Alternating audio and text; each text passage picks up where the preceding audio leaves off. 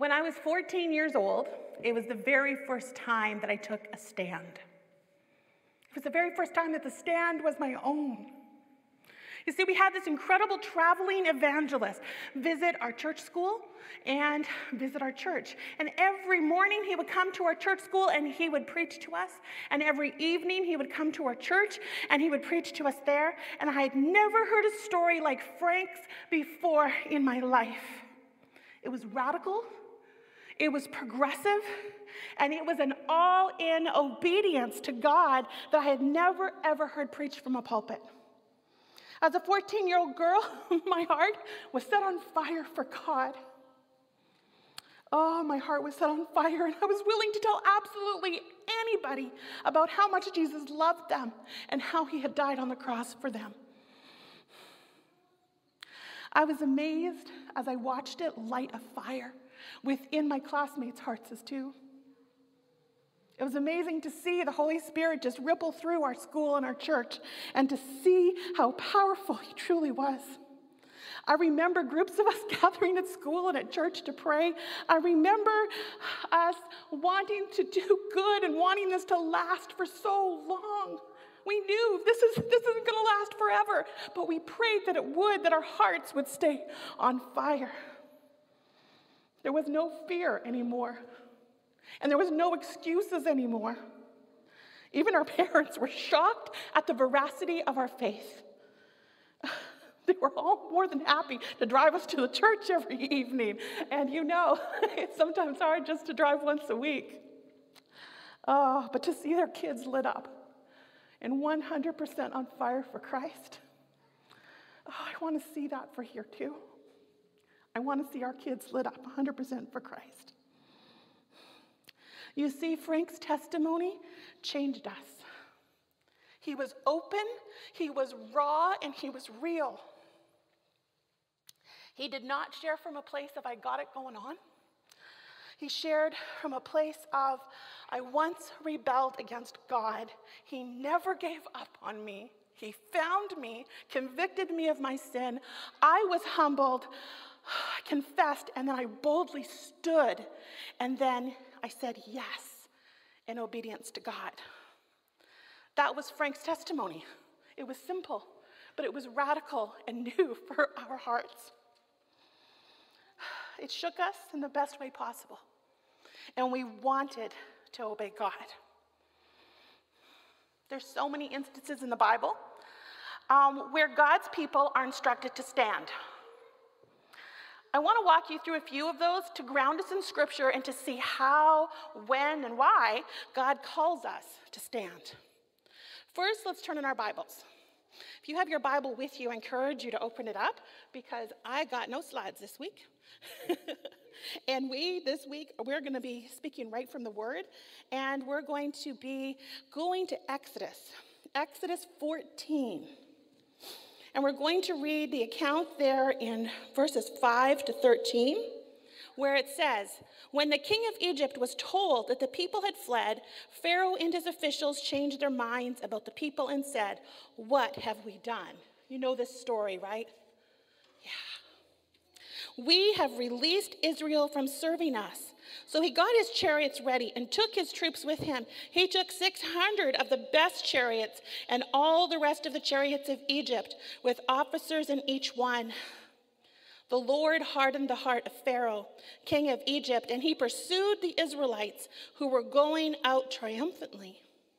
The Egyptians, all Pharaoh's horses and chariots, Go back to that word triumphantly. These people were like, whoa, we got it. God has given us freedom. We are on our way out. But here's what comes next the Egyptians. At Pharaoh's horses and chariots, his horsemen and his army chased after them and caught up with them as they camped by the sea of Pihahiroth and the front of Baal Zephon. As Pharaoh approached, the Israelites looked up and saw the Egyptians coming after them. Then the Israelites were terrified. And they cried out to the Lord for help. They said, Moses, it is because there are no graves in Egypt that you took us out here to die in the wilderness. What have you done to us by bringing us out of Egypt? Isn't this what we have told you in Egypt? Leave us alone so that we may serve the Egyptians. It would have been better for us to serve the Egyptians than to die in the wilderness. So many of us know this story how God freed the nation of Israel from slavery of Egypt. And then Pharaoh finally let God's people go, and God instructed Moses to lead them towards the Red Sea. They're triumphant, they're excited to be free, but then they realize that this isn't the easy route. This was a way through the wilderness.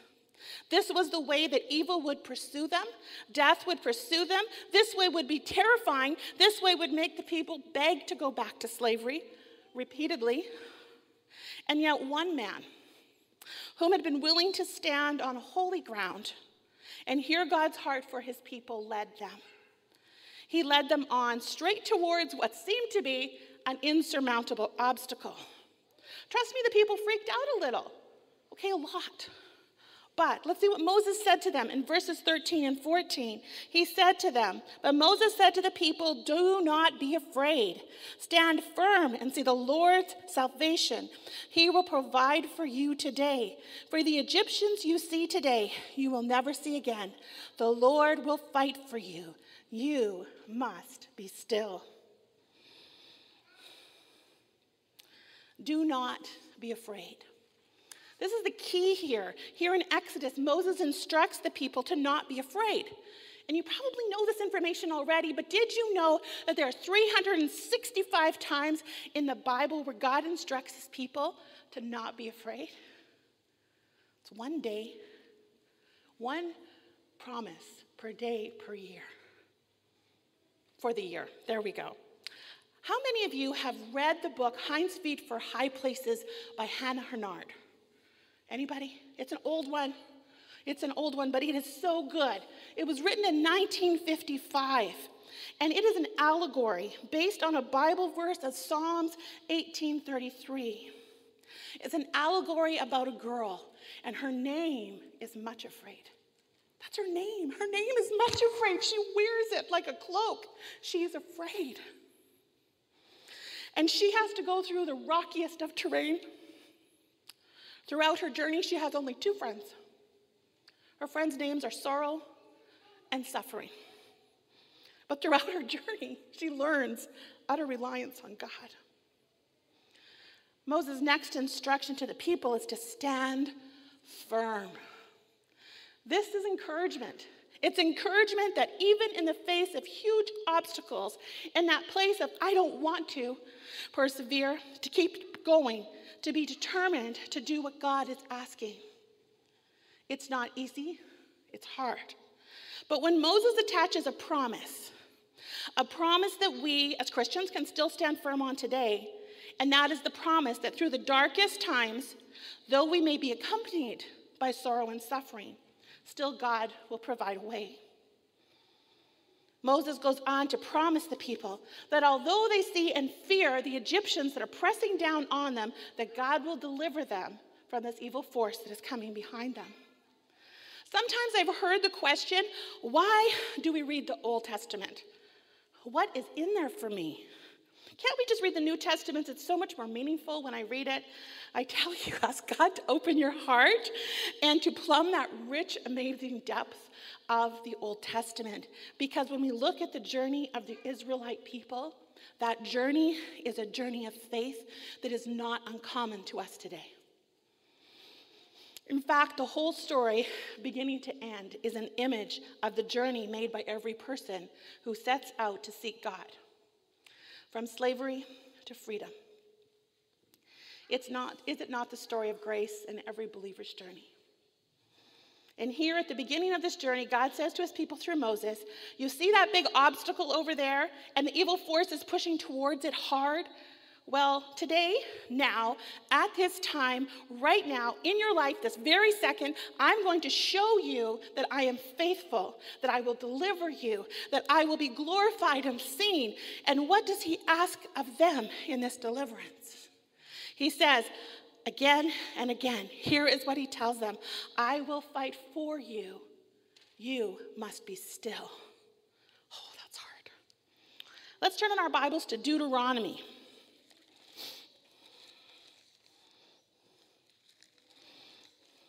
This is one I didn't.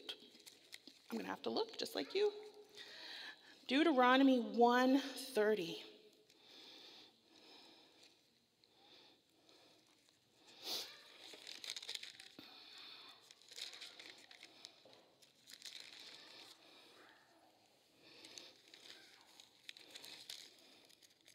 See, some of us struggle to look up Bible verses too.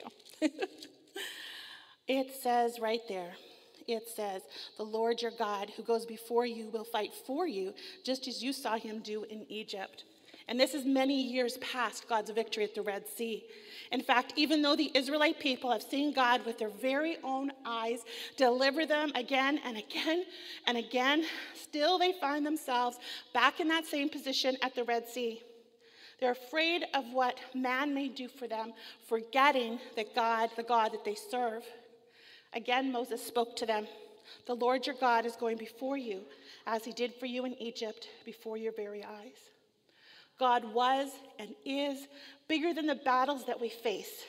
As we look back over our lives, we can clearly see where God has championed our battles for us. And we look forward, we can trust him to do it again. He will indeed do it again. In Joshua 7:10, God says to Joshua, again, more years in the future, he says to him, Stand up. Why are you lying on the ground?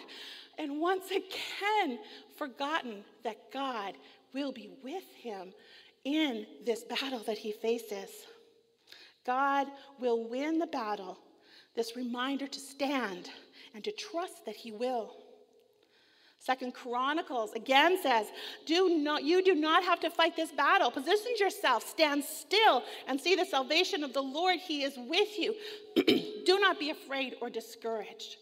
This is all, excuse me, this is all throughout the Bible. Moving to the New Testament, Romans 5 1 to 4, that Stephen read for us today. Therefore, since we have been declared righteous by faith, we have peace with God through our Lord Jesus Christ. We have also obtained access through him by faith into this grace in which we stand. We rejoice in the hope of the glory of God. For not only that, but we also rejoice in our afflictions because we know that afflictions produce endurance, endurance produces proven character, and proven character produces hope. I want to share another part of my story with you. And this is a vulnerable part. I don't tell everybody this part of my story. And I don't want to tell you this story just to drudge up the past.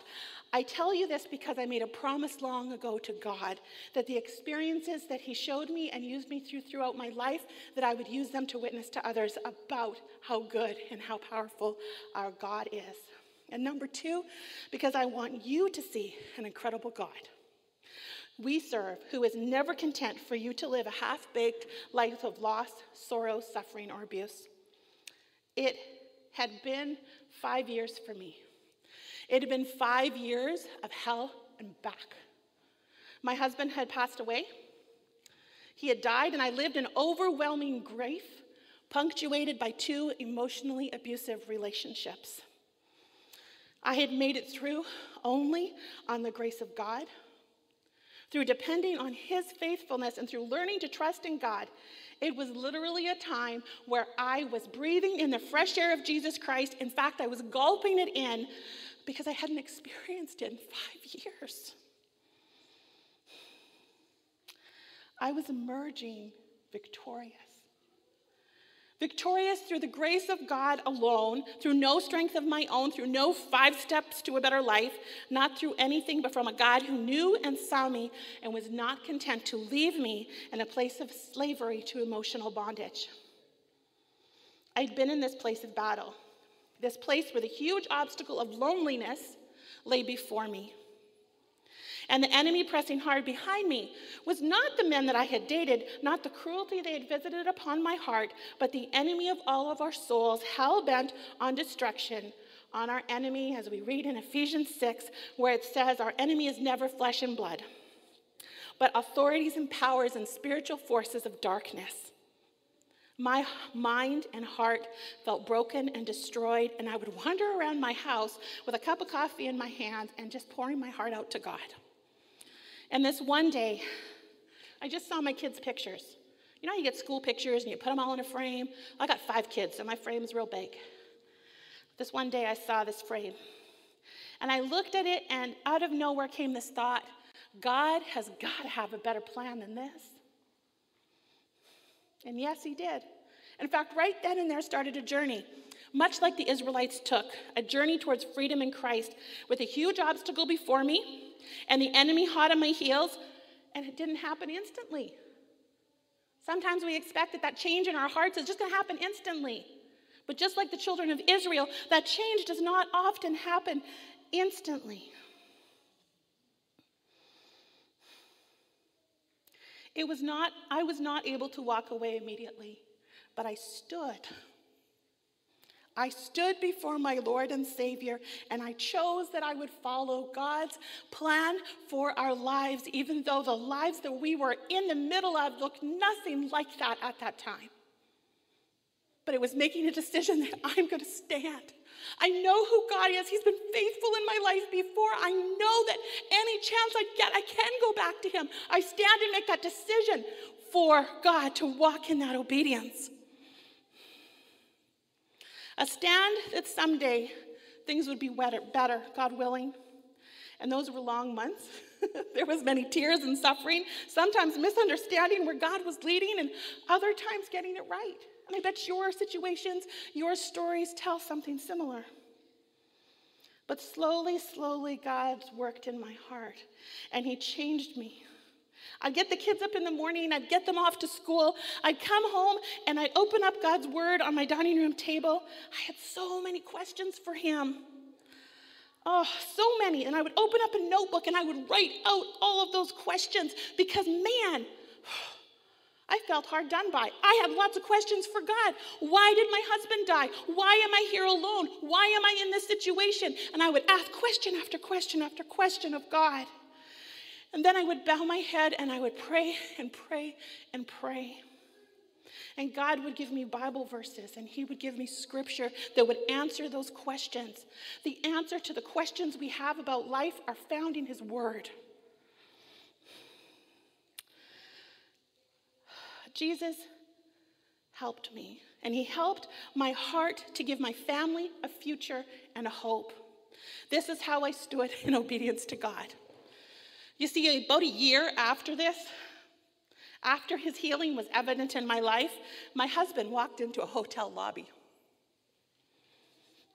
And God opened his eyes to see God's work in my life and how much God had healed me and was still at work in me. Do you know what he saw? He saw stillness. He saw a quiet heart. My husband is a godly man and an observer, but what I did not realize is that throughout the entire weekend that we were at this seminar, that um, he had been observing me throughout it. And finally, on the last day, he uncharacteristically walked right up to me and worked up enough courage to ask me this question. He said, How are you at peace? He knew a little bit of my story. How are you at peace? And I said to him exactly what we have learned in this story from Exodus, because that was one verse that God continued to bring to my mind. I have learned that God fights my battles. I only need to be still. I don't know if you face a battle today, but I believe that it's a human condition not uncommon to any of us. I do not know what battles you face today, but God does. He sees you and He knows you. I pray for deliverance for each and every one of you today. You see, God knows, and God is in the business of freeing you from all of that crap that you deal with on a daily basis. I invite you right now at the beginning of this new year just to bow your head with me and invite Jesus into your story. Ask the Holy Spirit to show you that place where you are struggling, where the obstacle before you seems insurmountable and the enemy is pressing in behind you.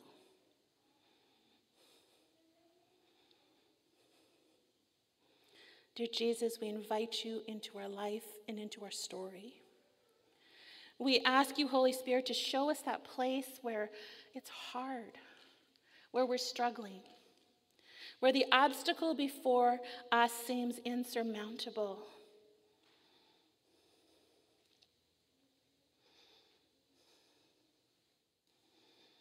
As we begin a new year, it may feel that there is a huge obstacle before you, and the enemy is right there pressing hard behind you. So, here is what we're going to do. I want you to take that problem, that area you are struggling, that place where the enemy is pushing you, harassing you, that area that Jesus and you are just talking about right now. I call your spirit to attention to look at this problem in a new way and to give it over to Jesus Christ. This is an invitation. It's an invitation to stand in obedience to God and to agree with Him to go to work on that area you struggle in, to accept God's authority over every area of your life and allow Him to teach you how to walk out your faith in Him on a daily basis. He loves you so, so much. He sees your heart and your situation, and His heart breaks so for so many of you. He longs to see you set free, to know his goodness, to taste his sweetness of peace, and the rest of standing still in him. Right now, in the stillness of the room, in your heart, tell Jesus you're ready to be all in, that you're ready to obey him,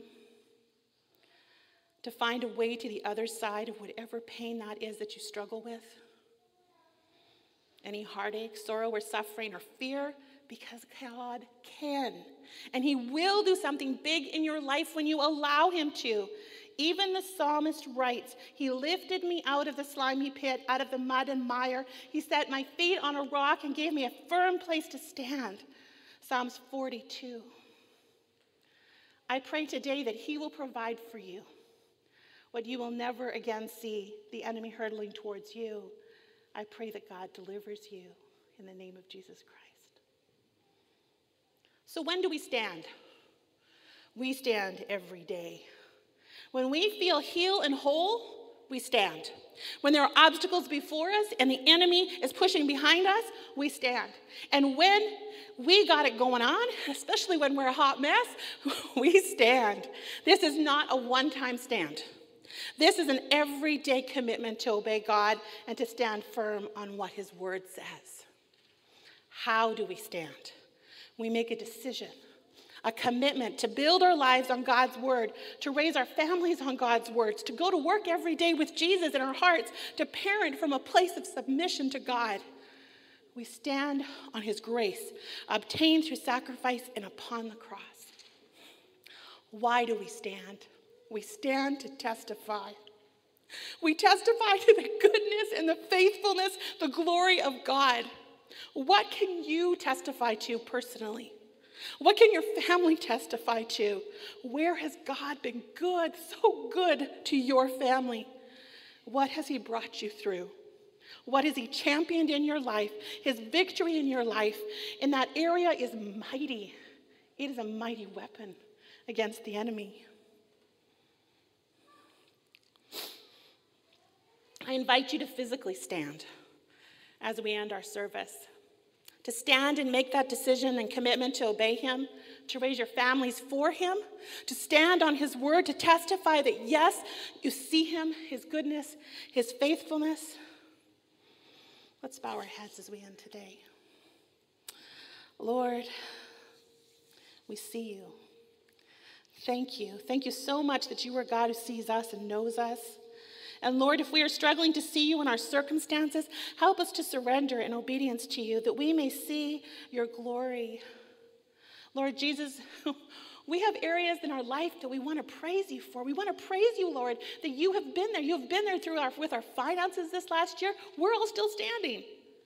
Lord Jesus, I pray a blessing over our finances this next year. Maybe some people in this room are struggling with their finances, Lord, and I pray that you would bless their homes, that you would bless their families, that there would be enough, that there would be enough to bless others. Our Heavenly Father, I just lift up our schools to you, our kids that are going back to school so soon, our teachers that are going back to school, And there's so much emotion and feeling that we as parents have and we as kids have. We're excited, but sometimes we're a little reticent, Lord. And I just pray that you would be with our teachers, that you would be with our fear, that you would take that fear from us, and that we would boldly stand before you. Lord Jesus, we come before you in our parenting. Some of us have kids that are grown, and we have a lot of guilt about where they're at. Lord, they are yours before they are ever ours. And Lord Jesus, we just lay them before you and we give them to you again and again and again. And we say, God, they are yours. And we pray for their salvation. But Lord Jesus, be with us as we're raising these younger kids, that they would be able to say that they walked with you every day of their life. Lord Jesus, we stand before you in our parenting. Lord Jesus, we stand before you in our temptations. And we say, Lord Jesus, oh, we want to follow you. We want to obey you. We don't want to self soothe in a thousand different ways that will only destroy us. Lord Jesus, it's been a hard year for many. For some people, it's been emotionally hard, physically hard, mentally hard.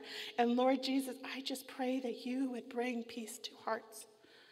Lord Jesus, I pray for the places that you have had victory in our emotions and our mental health and our physical health over this last year.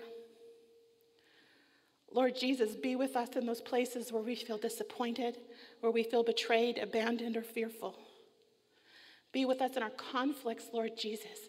We stand before you and we say, Jesus, I don't know how to solve this conflict, but you do.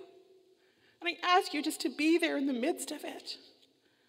Lord Jesus, be with us in employment. Thank you so much for the jobs this last year.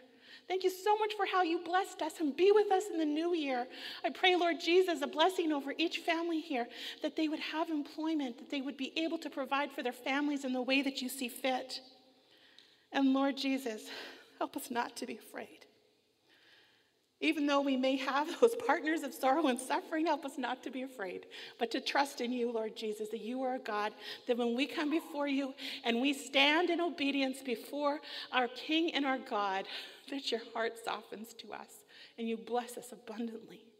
Thank you, Jesus, so much that you are a good God. You see us, you love us. I pray a blessing on each person that is here, each person that is online, that they would see and know you, God.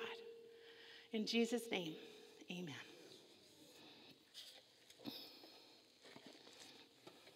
Thank you for joining us today. You may be seated.